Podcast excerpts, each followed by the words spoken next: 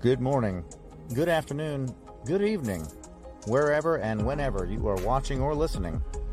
This is the Holistic Monitor, and I'm your host, Nick Sconia. The Holistic Monitor podcast is a weekly show featuring guest interviews with discussions about self discovery, philosophy, spirituality, and our relationship with the world around us. Your support this last year has meant the world to me and you can now go to holisticmonitor.com to support the topics you want to hear with our new show merchandise, featuring hats, t shirts, hoodies, and more. You can also support us by simply sharing your favorite episode with your followers. And with that, let's get the show started.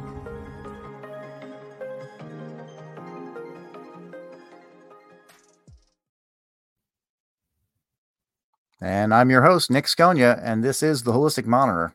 Today we have a special guest, Carl Calleman, who is an author of many books exploring the ancient civilization of the Mayan and ancient civilizations in general, as well as the quantum universe. And we're going to be discussing his new book, The Living Universe, as well as the Mayan civilization. So please welcome Carl Calleman. Thank you. Hey, Good. hey, how we doing? Thanks for having me. We're doing All fine. Right. so uh, you have authored a lot of books, mm-hmm. um, one of which I bought. Uh, I want to say in 2008 or nine. Uh, that was the uh, Mayan. Uh, it was a Mayan book. It was about the calendar, uh, the transformation of consciousness. Yes, the Mayan and calendar and the transformation of consciousness. Yes, very good book. It was very eye opening for me uh, my history with astrology, I went through a couple phases with astrology where I learned new techniques how to do Western fixed astrology. And it kind of morphed and changed the dynamics of my chart. And I learned different things about myself and it adjusted again. And I learned more things and some things were corrected. I got into the Mayan calendar, the Mayan uh, means of astrology and I glommed on to what was readily available, which was the uh, Jose Arguelles calendar version of telling the date. And uh, I was assigned in that. But then I found that there was an actual calendar that's still used and a tracking of time that is more aligned to a true time, apparently. Apparently. Mm-hmm. Uh, the Tzolk'in, Tzolk'in mm-hmm. calendar. And uh, my my uh, my day sign shifted, and I was able to adjust to that. Completely understandable um, how things move around, and we're all different. We're all the different aspects of the sun, just in different uh, strengths or uh, magnitudes, right? Okay. Um, then um, I read your book, and it had an adjustment for the long count, which um, is a very grand calendar that spans many thousands of years, right? Uh, but you had an adjustment on in that book to, I believe it was a year earlier than the 2012, mm-hmm. if, I'm, if I'm not mistaken. Yeah. Now, um, how important and and uh, there's a lot to this, obviously, but how important is it to have an accurate point to start at with the calendar? yeah, I think it, it, it, that's good. It's a good big uh, question that leads in many different directions. Uh, you know, to to begin with, I I must um, you know let people know that. Uh, uh, the calendar that uh, Jose Arguelles um, invented was based on his own and and his uh, wife at the time. They now have both passed, but they they were both uh, they were based on their both birthdays mm. so they they they used the same symbols that the maya have been using for thousands of years but then they moved it around in order to make themselves get the master numbers 11 and mm. 22 oh. and uh, uh, this is kind of fraudulent yeah. uh, and uh, but it's not inconsequential because you know uh, people unbeknownst to themselves as fo- by following the, his calendar they were sort of giving energy to something he had created that was different from what the maya uh, ever used and also from from what the, the mayan elders today uh, are, are, are practicing. So, uh, to begin with, you know, you will always find uh, that people resonate to this or that, and uh, you could pr- properly devise any kind of calendar, and you'll find that there is a bunch of people that feel that that's exactly right and it fits them and so forth. But in this case, uh, um, uh, it, it really had the consequence that it became sort of an ego based calendar because that's mm. how it was defined. And uh, uh, that's um, that's one aspect of, of how important is it to, to be right.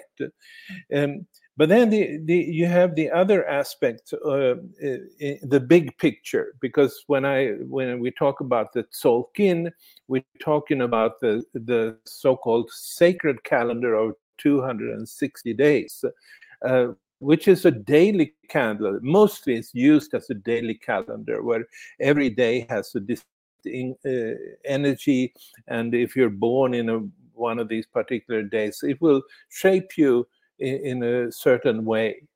Um, but then there's uh, the whole bigger uh, question of, about how well do, do, calendars describe the course of events of, uh, of, of, humankind and actually of, of the entire universe, uh, as I would say, and as I develop maybe especially in my most recent book, The Living Universe.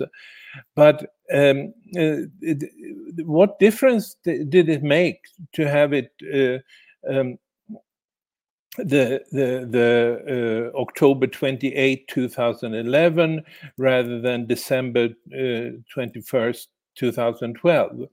Well, it had consequences because it, most people probably will not recall it, but the year 2011, which then is was in, in my way of counting, uh, with the corrections I've done based on what I know from the uh, ancient Maya, uh, the, the, year 2011 should have been a, a very significant uh, time.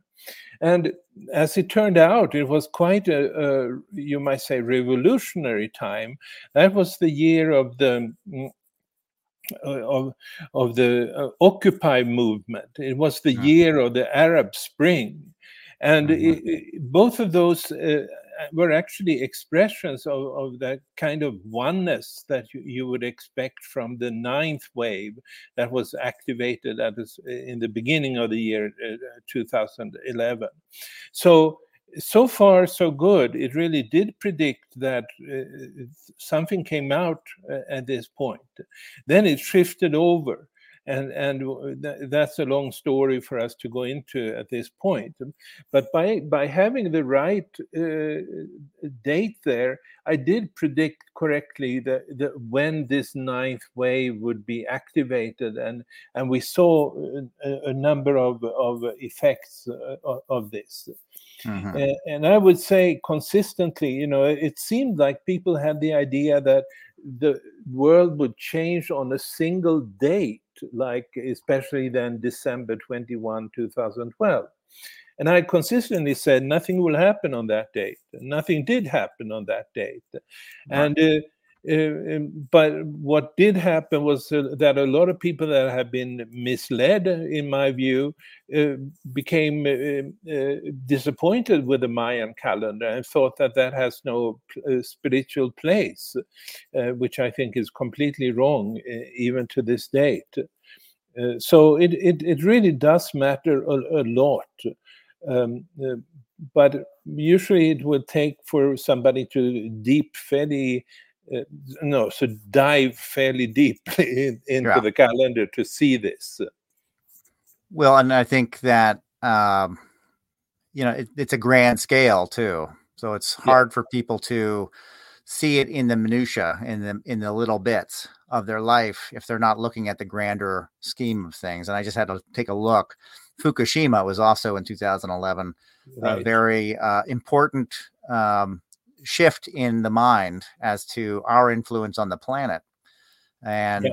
the um, result of such a thing having uh, man-made uh, sun fire or nuclear fire all over the planet potentially able to destroy our ability to live on this planet becoming very uh, uh, obvious in 2011.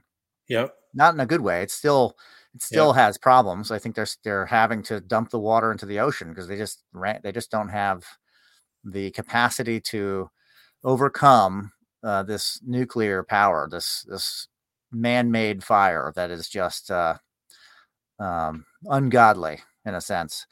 Yeah. And um, so there's definitely was a lot of shifts that happened that year. So uh, to Mark and I and I think uh, in 2000, I don't remember. It was very early on in my experience at the Mayan, where I, I think it was the early 2000s, where I stopped thinking about it as a means of mass destruction, but more in what I was using it for as well, which was consciousness and mm-hmm. in a, mm-hmm. and in a way that we relate to each other and to our and to ourself.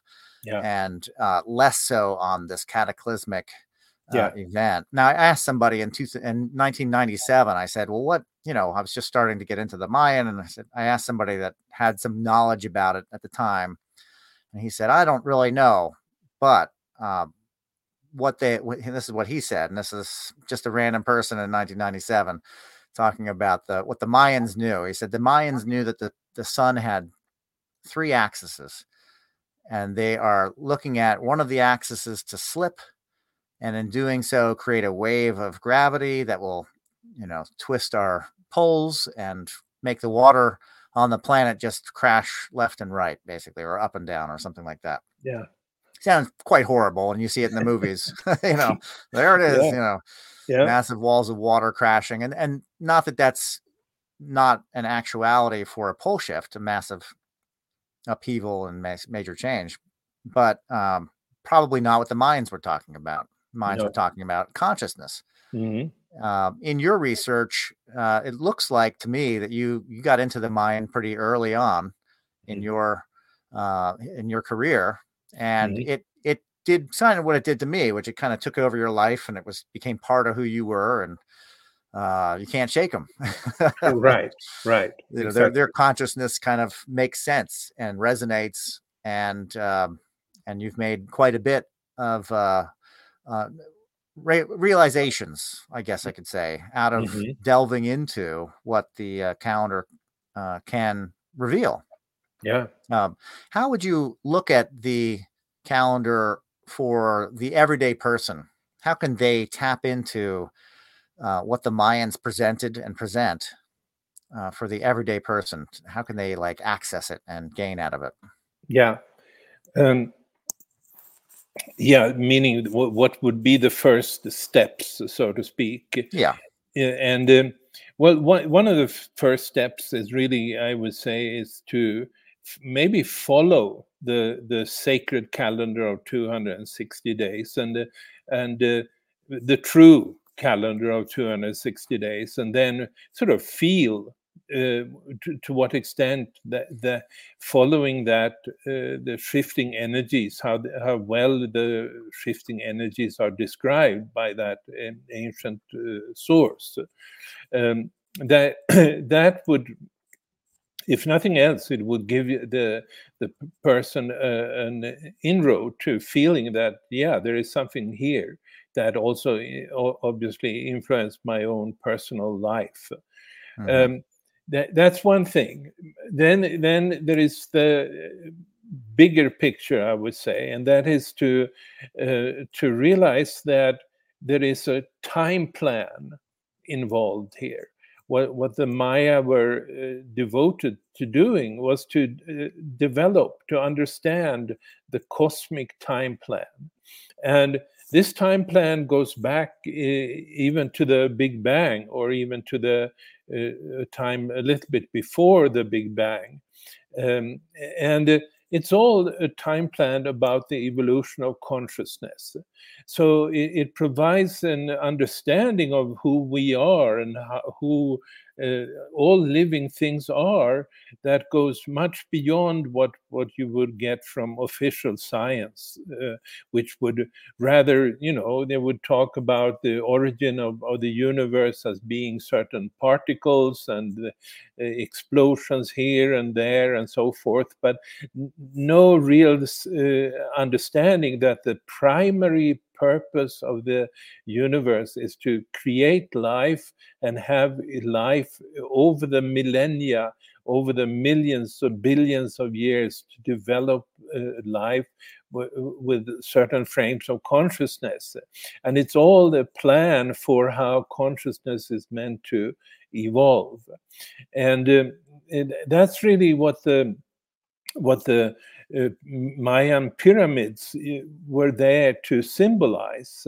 Uh, they they were typically or the most important ones uh, were, were, built in nine terraces, nine levels, and those terraces reflect states of consciousness, but they also reflect wave movements, like of ev- evolutionary wave movements that you, we can track. And uh, what is important about all of this is, is that it becomes evident that um, there is a plan, there is an underlying reason for the existence of the universe. And uh, um, that is a, a, very significant knowledge to have, which differs again from probably not only from um, from the official science, but also for, from most official religions. Uh, uh, and uh, um, so of course, knowing what what the purpose is will, uh, help the individual or, or, or compel maybe the individual to to seek to live a little bit in accordance with what that plan seems to be. So hmm. it's, sort of two kinds of perspective. You you might take the the very individual uh, perspective, uh, which usually is provided then by the 260 day sacred calendar, but you could also take the the big picture and realize that there's a there's a plan here. There's a cosmic plan in operation, and we're part of it. And the reason we're part of it is that you know it's it's our are, are states of consciousness that are part of it, and uh, um, it, it it's a fascinating thing to learn about basically how everything actually comes down to that. And there there you know you, in, in spiritual circles you often hear the word said that there are no accidents. And that's exactly true. But what then is there? And that's what i would say the the mayan calendar provides Hmm. So, uh, for somebody to just start to recognize the different days and then to potentially recognize the connection to the the greater uh, the mm-hmm. greater days or the greater within themselves a connection yeah. to the cosmos and a connection to themselves uh, mm-hmm. uh, which is a lot of awareness which is a, what people uh, typically every day of their life they're not really thinking on terms of how i relate to the universe and and no. uh, how am i resonating today? Um, or you know or is it working against me? Is it working for me? Am i working against it? That kind of thing. Yeah. Um, it's not necessarily something that people are uh, keeping on top of mind um, how they're approaching the world. And um, is that something that the mayan did? Is there i know there's very little uh, historical record as far as what's been left behind, uh, you know, what survived the fires. But um, do we know that there was uh, an order of magnitude, maybe different uh, tiers of, of culture on these nine levels to attain special mastery to be able to go up higher and higher up the stairway or up the uh, the steps of the pyramids. Mm-hmm. Well, um, I, I, guess I want to put in here that uh, you know you, you mentioned earlier that that there had been a lot of stories made up uh, when it came to what was happen in the uh, shift year, whether it's mm. 2011 and 2012. Um, and uh, I guess I just want to add here that um, most of that was made up. Uh, in other words, it was, was, it did not come from the ancient Maya. But there is one uh, inscription uh, that come uh, that comes from the ancient Maya about exactly that shift. Hmm. And uh, uh, that is something called the Tortuguero Monument number six. And Tortuguero is a smaller Mayan site uh, uh, that was a subsidiary of Palenque, the, the more famous Mayan site. Mhm.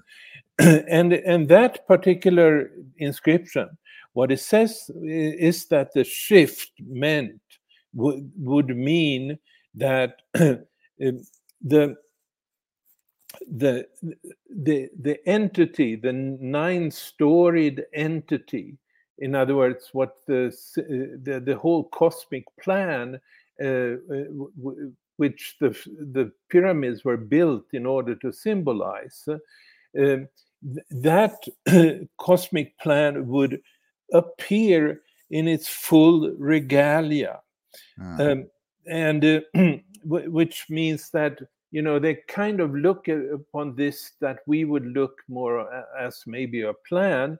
They would look upon it also as a divine entity like a god and that's why they call it he would uh, appear i- in his full regalia.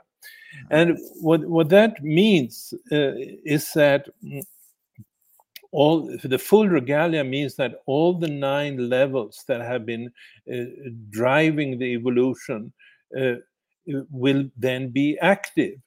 Uh, then the ninth wave wa- was activated, the highest wave was activated only in March of, of 2011. And then all of those are have been active since and uh, we, we're still still in, in a somewhat complex situation where we have an interference pattern of, of uh, nine different waves that are creating our, our cur- current reality. And uh, um, it, it's worth to see that we, we are at some kind of a point of completion, but that this completing process is, is still continuing. Um, um, and in addition to one other thing that I think is quite amazing is, is the very fact that they wrote uh, actually an, inscription uh, in those days about what would ha- happen in our own time. Hmm. You know, it's like if we would uh, go out and and uh, cut in stone some kind of inscription about what will happen in the year 3500 or something like that Right. nobody would do that we Yeah. because we we we don't have any feeling of of a certainty of what will happen in the year 3500 if, if we're here at all but they did that and uh, Mhm. uh, meaning that they they did have that feeling of, of we're all connected in time so to speak in accordance with a certain time plan.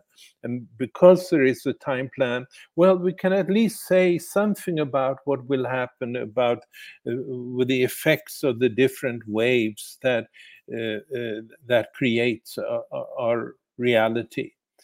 Um, I'm not sure if I answered your question, but I, I'd say at least I said That's something that, that I wanted to say. Yeah, no, no. And so that what that gives me is, as far as uh, mental imagery is that, uh, and if I remember correctly, the waves uh, are faster and faster, Yes. or shorter or short and shorter as they move, right? Yeah. Is it that there is that one is going, and then it's like uh, what I'm getting in my mind is either a, a, a pond with ripples, one drop, and then two octaves or two levels would be two drops instead of just one. So creating two two dispersed um, ripple effects, waves going at the same time, creating kind of a uh, a different type of effect than just one. And then three would be three in a triangle, perhaps creating a, a different kind of pattern of consciousness. Four, Well- five, six, seven, eight, nine, all the way up. That kind of Mhm. idea. Something like that. That uh, they they, mm, as you say, you know, the the the frequency increases with every level. So the the whole cosmic evolutionary scheme is an increase in the frequency of with which uh, consciousness evolves. Uh, okay.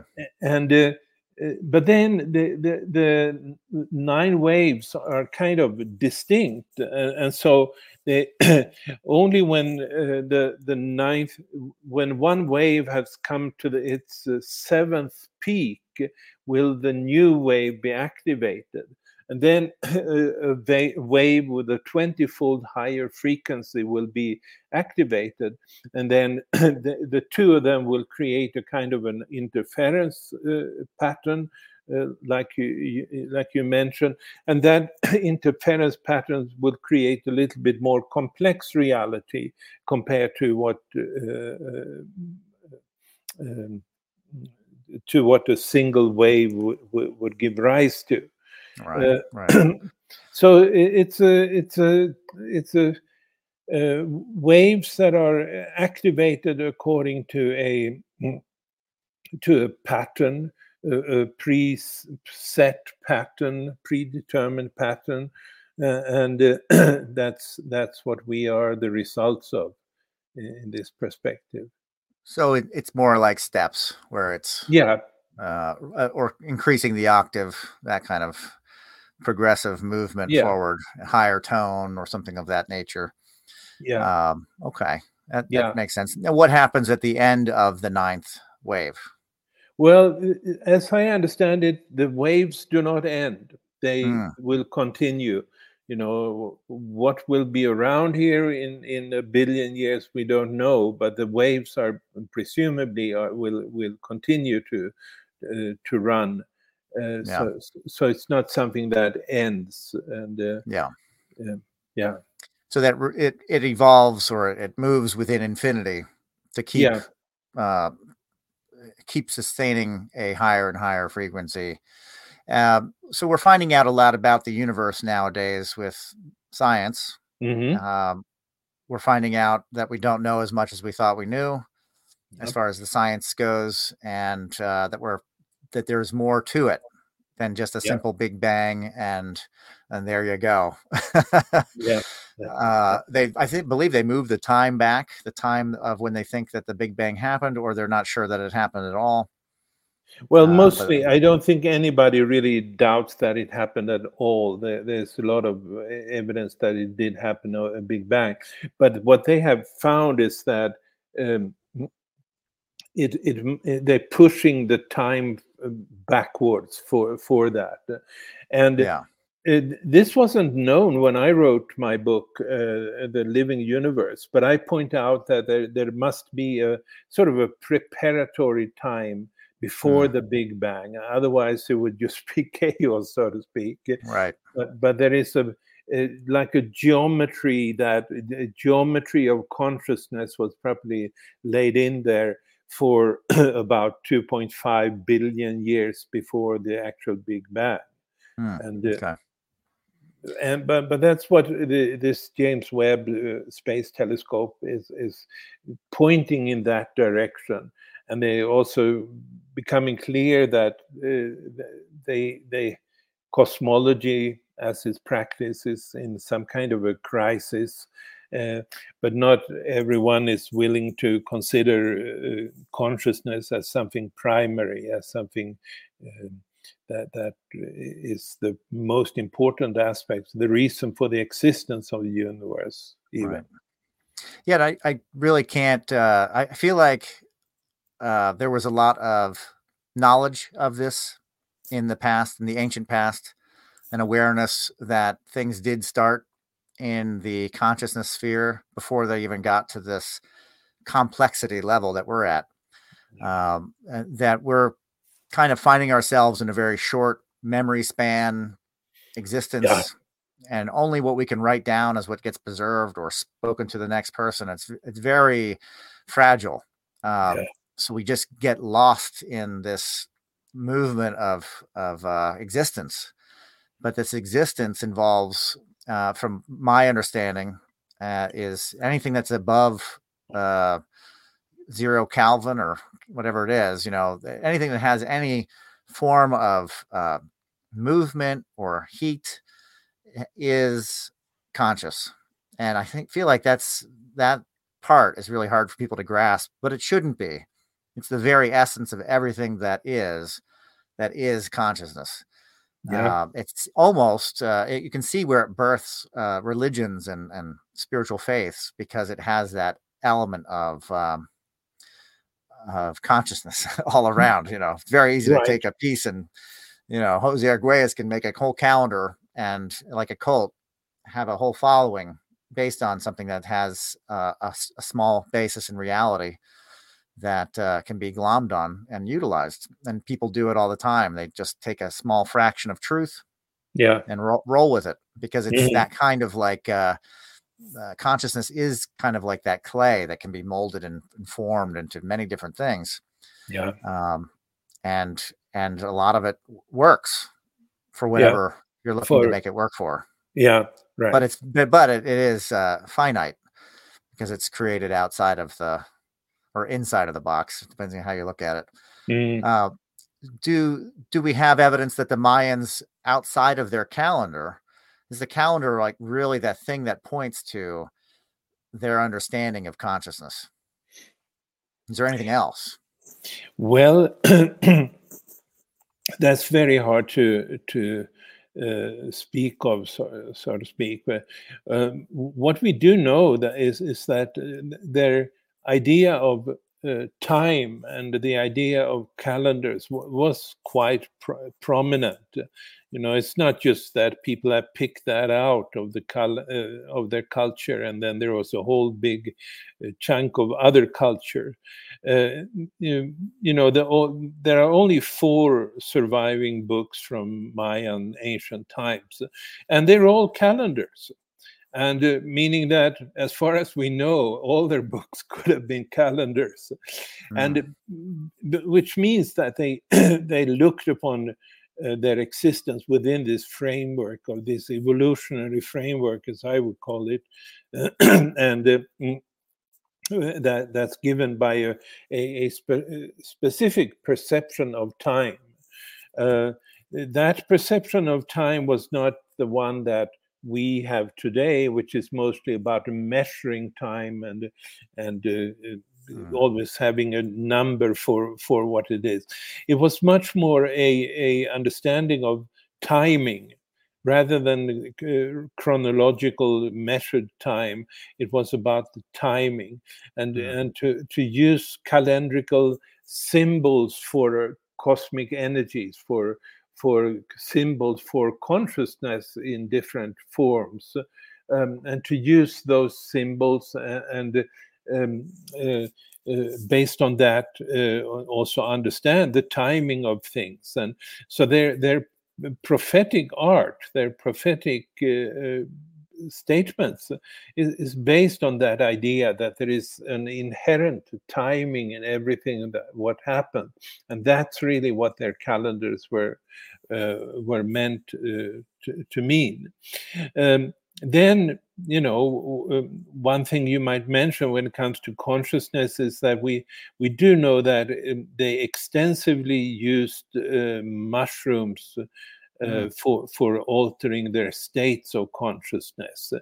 And uh, did that influence their calendar? Uh, who knows? Nobody knows but uh, at least um, it, it must have told them that there are different possible states of consciousness uh, especially since this seems to have been a fairly uh, prevalent uh, part of their culture. You know there, there are they found small little villages where they have like 300 sim, uh, uh, statues of, of mushrooms and, and so forth, me- i- i- indicating that it was important to them. And if you have that knowledge that different states of consciousness are possible, well, then then you have an opening to to uh, and a deepen uh, to another deeper understanding of what consciousness is. I would say. Yeah.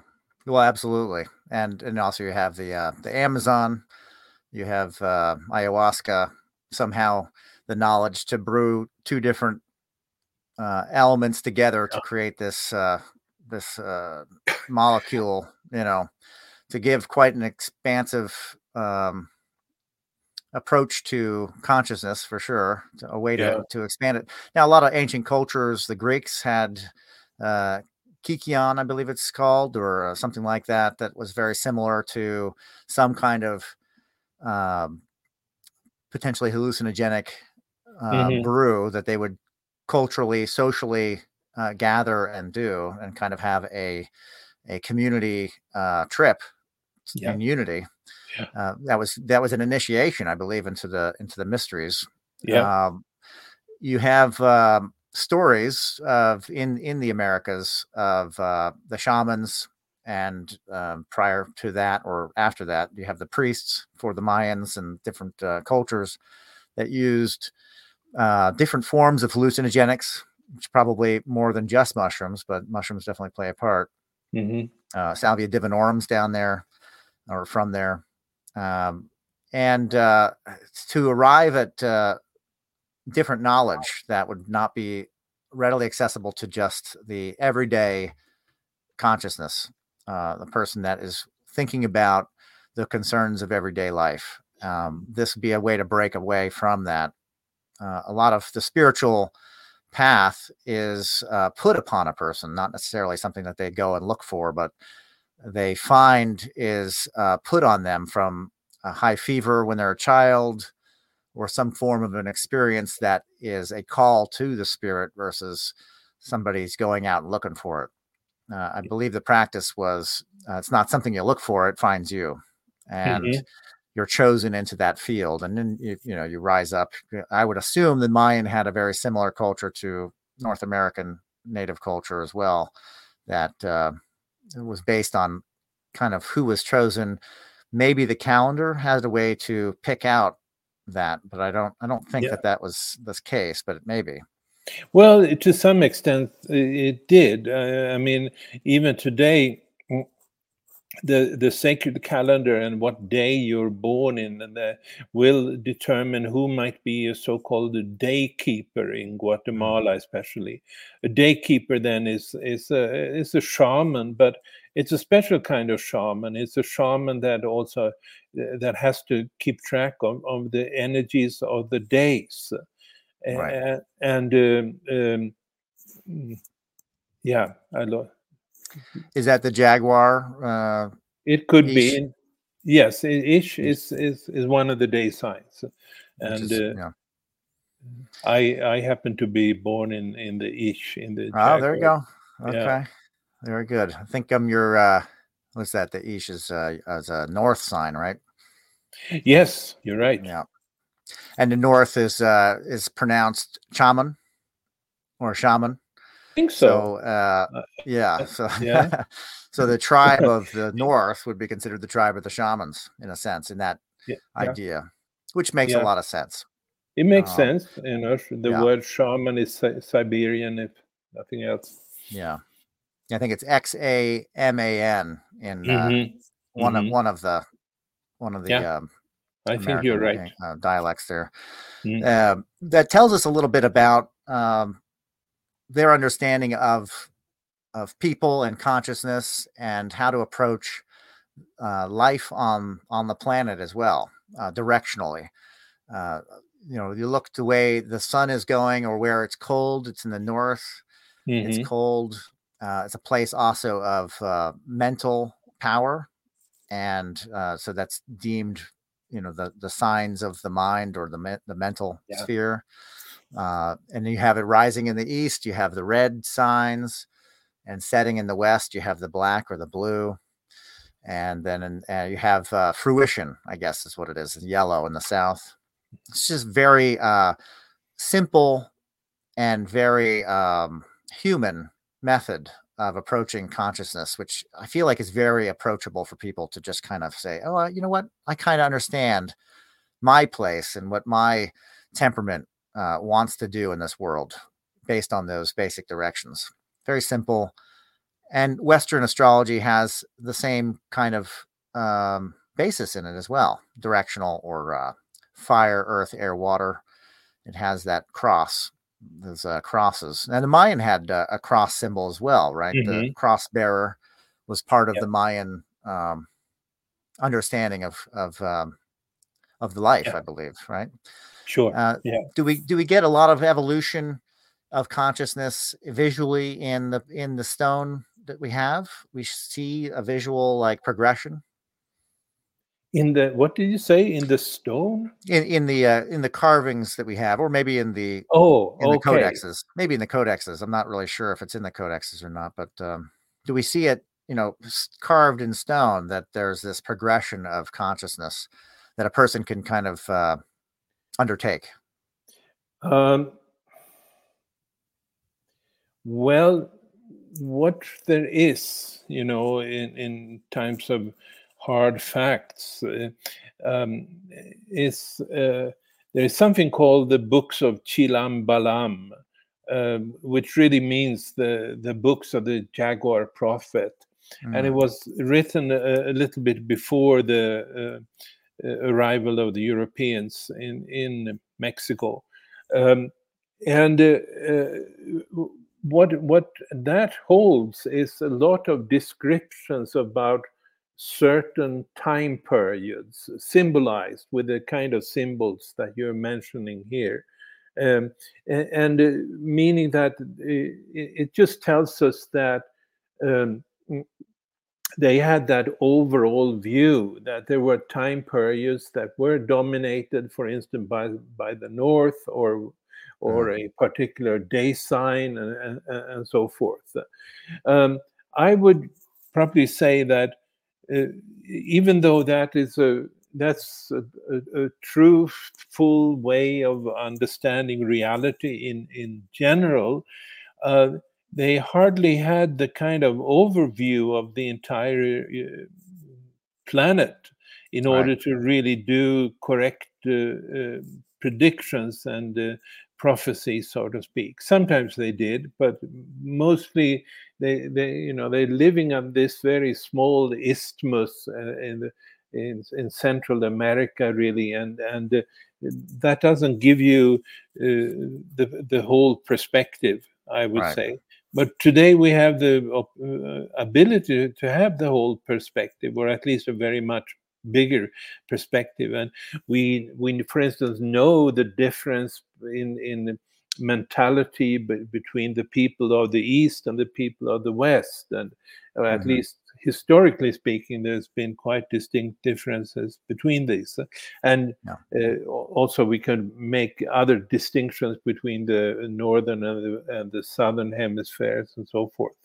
And so, today we, we do have a, a ability to see much more of the patterns that are associated with these uh, four directions uh, and their the different symbols.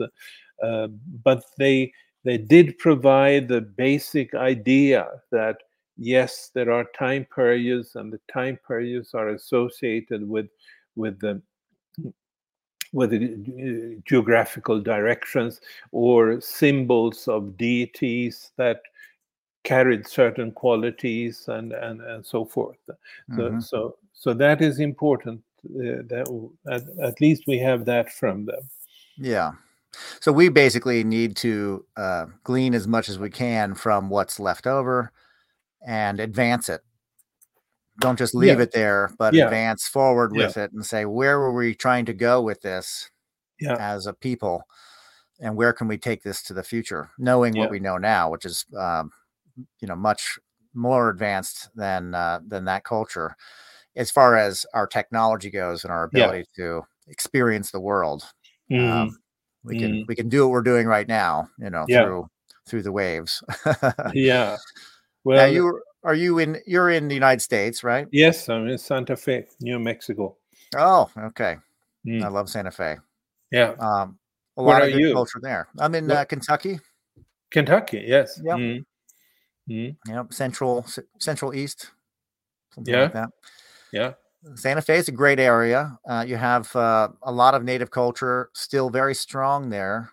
Yeah. Um, I believe at some point in time I was driving to put the radio on, and uh, it was, uh, I think it was uh, Pueblo, uh, native language on the radio that I was hearing. I was like, oh, okay. Uh-huh. no, that's right. Yeah. Yeah. Yeah, it's a great area. you have the Gila National Forest there. I believe the uh, is it the Apache that uh, that populated oh, that area. Okay, in the southern part of the state. Yeah, yeah. You got yeah. the cliff mm. dwellings. Yeah. Um, Yeah. It's a very neat area. I I believe yeah. that um, they used to trade from far central yeah. America all the way up into Canada along the along that path. Yeah. Uh, the Rocky Mountains. Yeah. Um, they have found uh, feathers from, for instance, from macaw birds that only live down in the in the mm. jungles of Guatemala, and they have found them here in Chaco Canyon and other oh, places. Oh yeah, yeah, yeah. So it's clear. So it's a lot of uh, a history, even though there's not a lot left over for people to to to see. Um, do you go into um, uh, previous civilizations that maybe aren't uh, readily accessible at all in your book? Um, well, it depends uh, on what you mean by that. You know, uh, um, you, you mean early Early, early, yeah. yeah. Maybe early great civilizations that uh, yeah. fell prior to what we know as far as written history or. Yeah, uh, yeah. Uh, no, I don't think that existed. Uh, hmm. It, but it depends. You know, the first thing when we discuss this is to have some kind of a definition of what is a civilization. Um, civilization, you know, it comes from the Latin word civitas, which means city. So mm-hmm. a civilization needs to have a city life, mm-hmm. and and what that means, um, and and um, that you know there's no evidence of any city life to talk about earlier than 5000 years ago. And i don't think there was anything like that. Mm. I, do think that people might have been more spiritually evolved before civilizations began because it's a it's a shift in consciousness that led to the creation of of uh, um, civilizations. Uh, and that particular uh, um, consciousness shift it was uh, that people downloaded from the cosmos a new very rigid uh, geometry uh, mm-hmm. with perpendicular lines and so forth and you know they, as people felt that this is something that's coming from above like uh, uh, like something to download, they yeah. sort of enthusiastically started to build pyramids and, and cities and, and so forth. It was a completely new world that actually comes out of a shift of, in consciousness. Before yeah. that, people might have been much more in, in, in unity with each other. Uh, they might have had uh, ability to, you know, many abilities that that uh, later was, were lost, but there was no high tech. that's right. Right. And and I think this is you know it's very common today to to say there was a high tech uh, civilization and so forth. There's no. In, I'm I'm a scientist, you know. I, I was very much trained as a scientist, and, and if you have zero evidence of anything like that, uh, you, you can't propose it even. Right. Even a hypothesis need to have some kind of evidence. And the evidence that we have in terms of material technological uh, things from this time, the, the, there is a lot of evidence. It's just that it's sort of typical Stone Age things. It's not anything right. uh, technologically uh, advanced that came from this uh, time. I would say it's it's kind of the other way around that um, mm, you will either have a spiritually advanced culture that where where people are in a kind of a unity or you'll have a technologically advanced uh, uh civilization which, which, sort of uh, in many ways tends to simply suppress the kind of the uh, uh, spiritual unity that that in principle is possible. And the, the way to look at this is uh, the, the way i have looked at it though is that each layer each level of the pyramid carries a certain state of consciousness. And the, the four lowest levels are just about biological evolution. And you might say uh, that the end product of that is the human being that, that comes, that we are part of. Mm-hmm. But then not the, not immediately, not not uh, immediately. That's dated to about 160,000 years ago when the uh, when the Homo sapiens came into existence.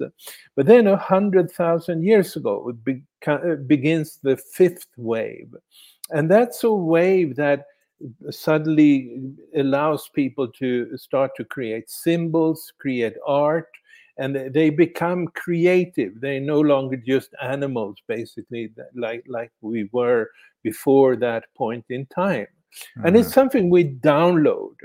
And then comes the whole uh, history of evolution that's hard to track because there aren't that many material phenomena left from this time. But we do have like cliff paintings, cave paintings, uh, we have certain sculptures and so forth that that point to that in those days people were in a state that was in many ways reminiscent of, of a shamanic state of consciousness. They hmm. they were half human, half animals is what we see on these pictures from from uh, from what they left behind and, and so forth.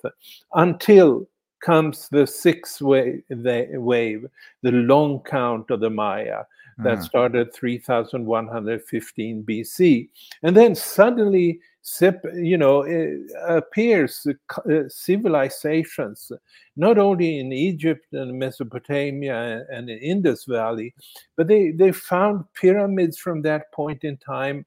Um, Everywhere. From, from from Mongolia from, and uh, and from from Peru, there is a civilization discovered uh, the, which is considered the earliest uh, uh, American civilization in a place called Caral, where there are, I don't know, 20 different pyramids or something like that.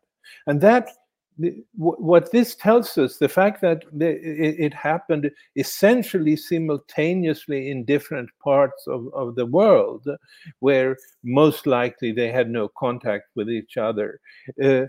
it, it, tells us that they downloaded from the cosmos at the same time a shift in their mind. Mm-hmm. And they, they, meaning that they began to leave behind that kind of uh, uh, more mythological, more uh, uh, more um, what should I say, ancestral state right. of consciousness that, that, they had been in before, and then yeah. came there's a lot of negative things that came with civilization but obviously there are also some good things that came out of it and and people started to be able to do certain things that they had not done before um, but that, but then, it, you know, I should add, it, it all at the current time, the ninth wave that was the highest wave on, on the pyramid, the highest level of consciousness with the highest frequency, that that is in a certain way a return to the fifth wave, the, the time of the early shamanic pre-civilized world. And um, I, I, think that's what a lot of people are are looking for that mm. that state of consciousness, a unified state of consciousness, and uh, um, uh, and it's it's a it is a return.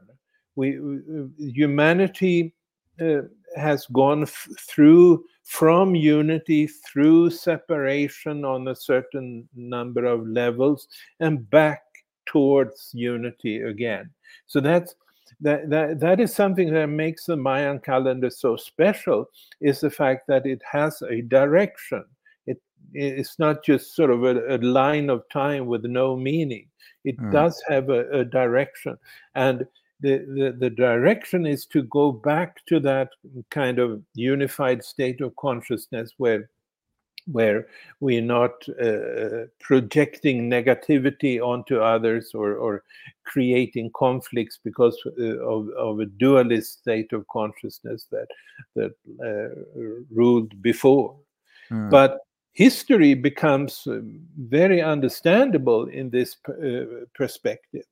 Um, and uh, but then you have to follow what actually the the the findings, the the records, the archaeological records are are saying, and not just creating your own fantasies uh, as to what happened. Uh, right. To fill in the gaps, basically. Yeah. yeah. Yeah. Exactly. There is definitely a lot of evidence of a movement from consciousness in the production of stone tools and um, in cave art as well.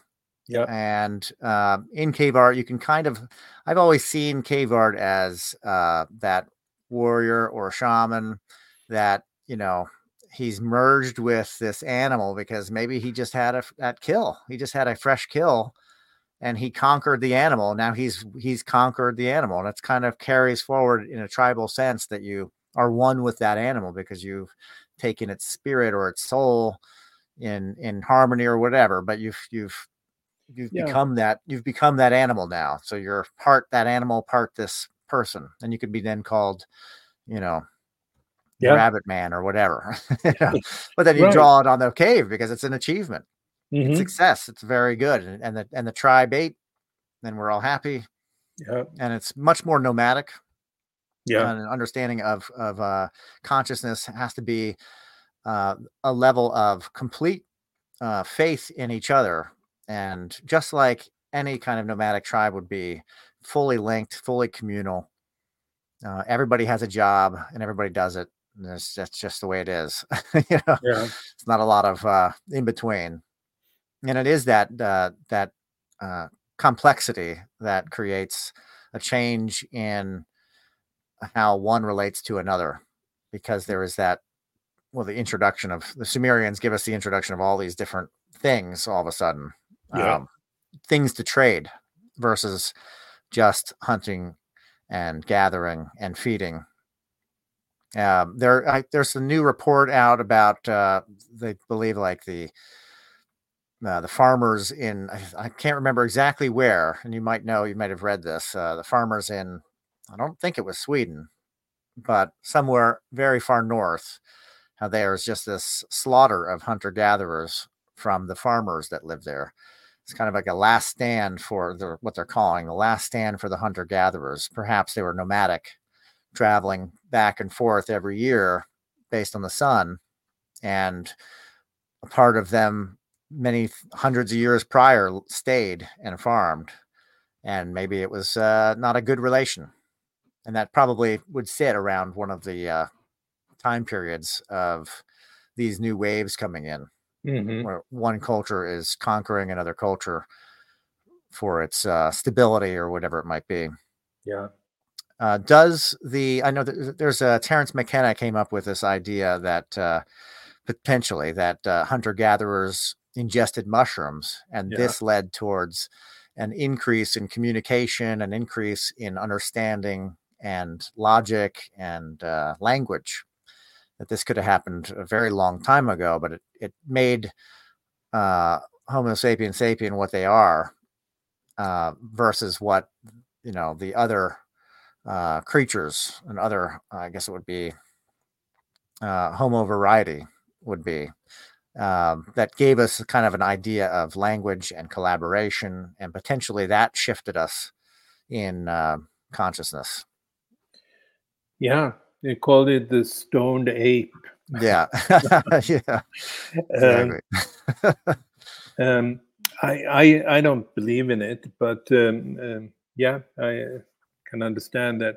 You know unless unless people realize that evolution is quantized in other words that there are quantum leaps taking place at particular points in time given by the mayan calendar then uh, you will have to make up uh, those kinds mm. like, like he did and it's a funny right. idea so to speak yeah um, gets a good laugh right but yeah uh, and he was an entertainer in, in, many ways. At least he was, but also had some very interesting thoughts around. Yeah, listening to. A vibrant sure. speaker. Yeah, yeah, yeah. Uh, I, I can tell you my view of, uh, how psychedelics work, um, mm.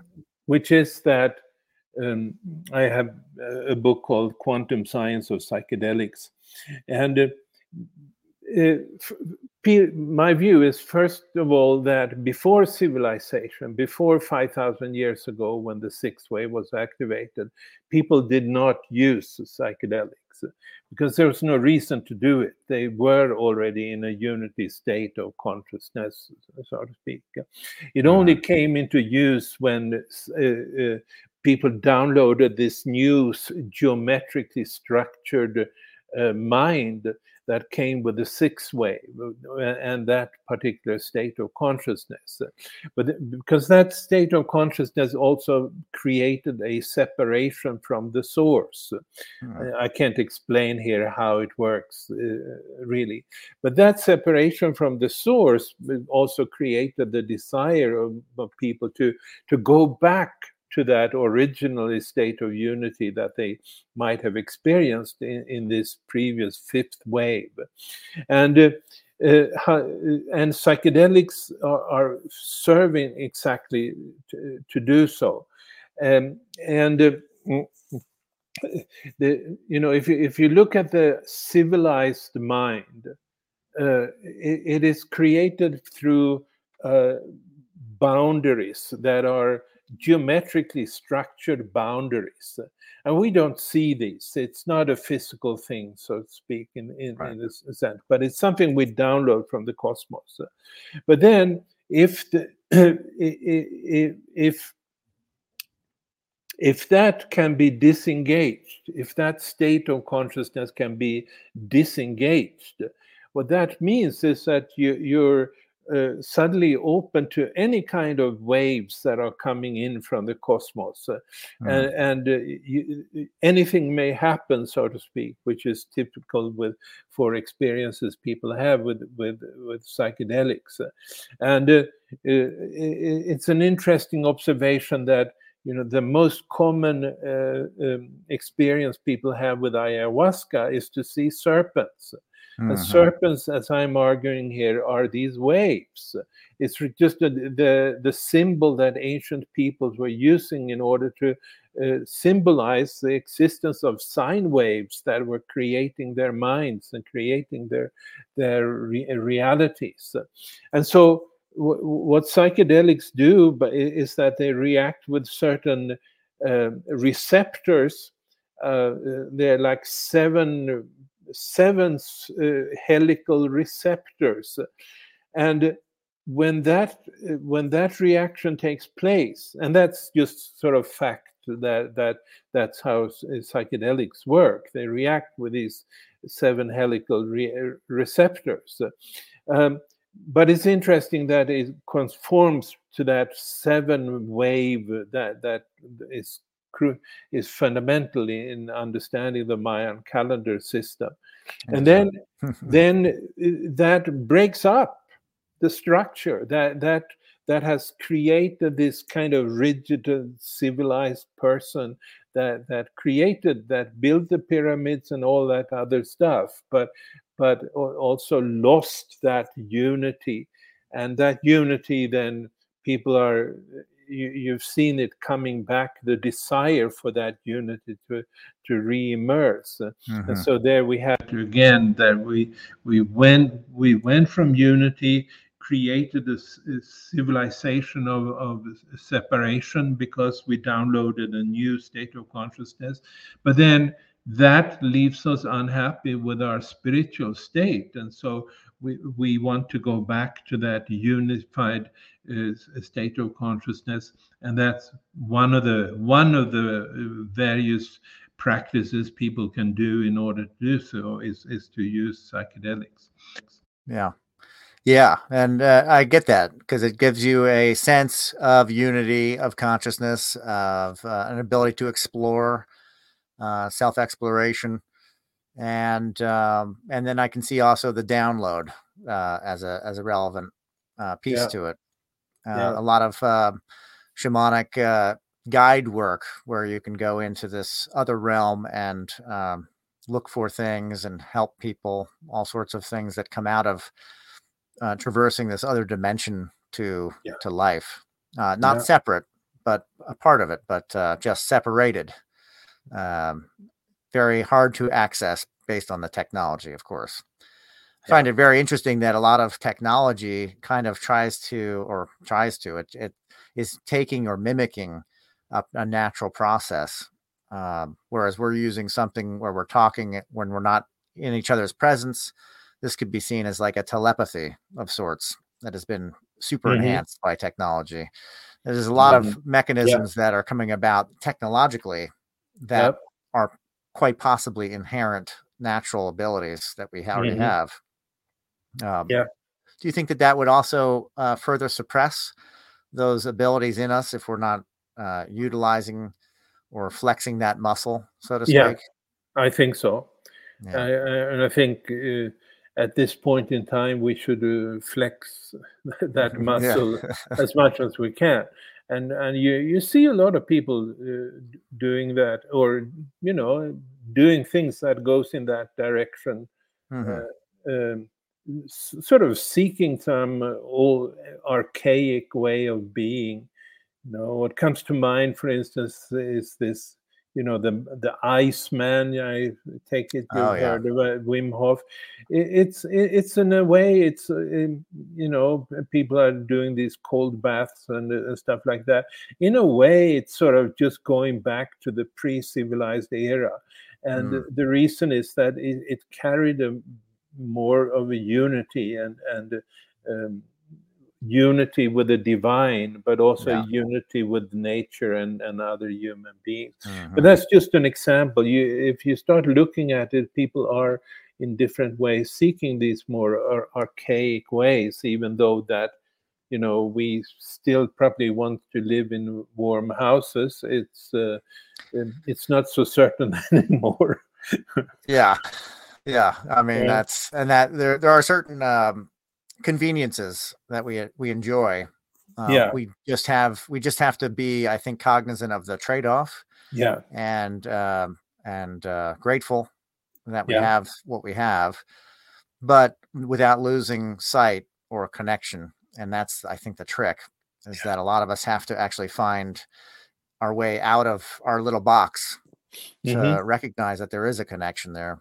Mm-hmm. Uh, I think quantum uh, science has a lot of uh, awareness to it that draws people to gain a, a, kind of an idea scientifically of how yeah. we're connected in strange and unusual ways. If it, yeah, yeah. Uh, yeah. Do you go into a lot of the quiet, uh, modern quantum um, discoveries that have been made in your book? Yeah, I do.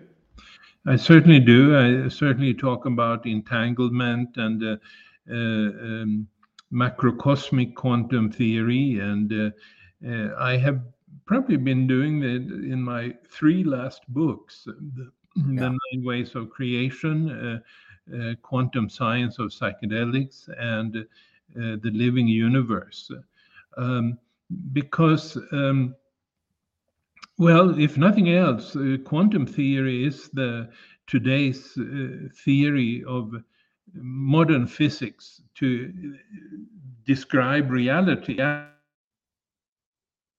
I lost your audio there. Okay. Oh, there you go. Okay. I, I my my computer is a little bit sensitive.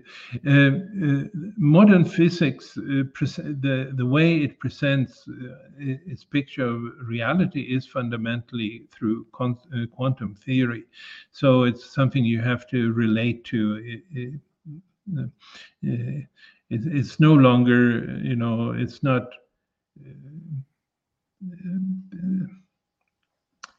hypothetical relativity and Newton's theories and mm, so forth. It does. They they don't really talk about the ultimate uh, nature of reality in the same way as quantum science does, and. Right is uh, much of quantum science can be made to uh, under, for us to understand how we are connected, uh, uh not only between ourselves but also uh, with the universe at, at large.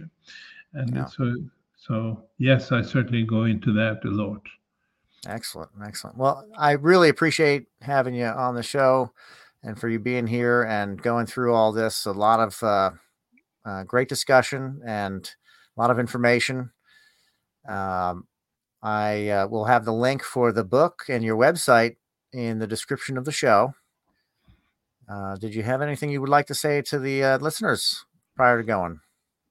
Um, yes, uh, maybe so. Thank you for having me, and I enjoyed talking to you and and uh, discussing these matters. Uh, um, I, I, you know, from from a Mayan calendar perspective, uh, I do believe that the, the coming years will be hard. Um, and uh, but also, I, I, do believe that in the year 2031, which is, you know, it's a certain time from now, it's what is it, seven years or so, um, then things will be changed, at least politically speaking, I would say things are, will be starting to be a little bit better. Um, um, better meaning more more freedom and more democracy than than we are seeing in the world today. But uh, uh, I, I, I personally don't expect the times to be very smooth that we're facing most immediately here. Uh, but then again, there, there is a plan and it's meant for us to come back to through uh, you know because of the very complex um, interference pattern that we're in now uh, there will be a complex time to go through but it, we're all meant to go through it and, and back to a, a, completely new reality in in a, based on a state of unity consciousness. Wow. And that'd be 2031 that's when it st- will start to turn for the better i think. Mm, okay. Yeah the root the root will uh will find the root of the tree there. Yeah something like very that. good. very good. Well carl very wonderful discussion uh you got a lot of knowledge and uh definitely encourage everybody to get your new book the living universe and uh, i really look forward to uh, another conversation in the future thank you Let's do that. Thank you, sir. Take care.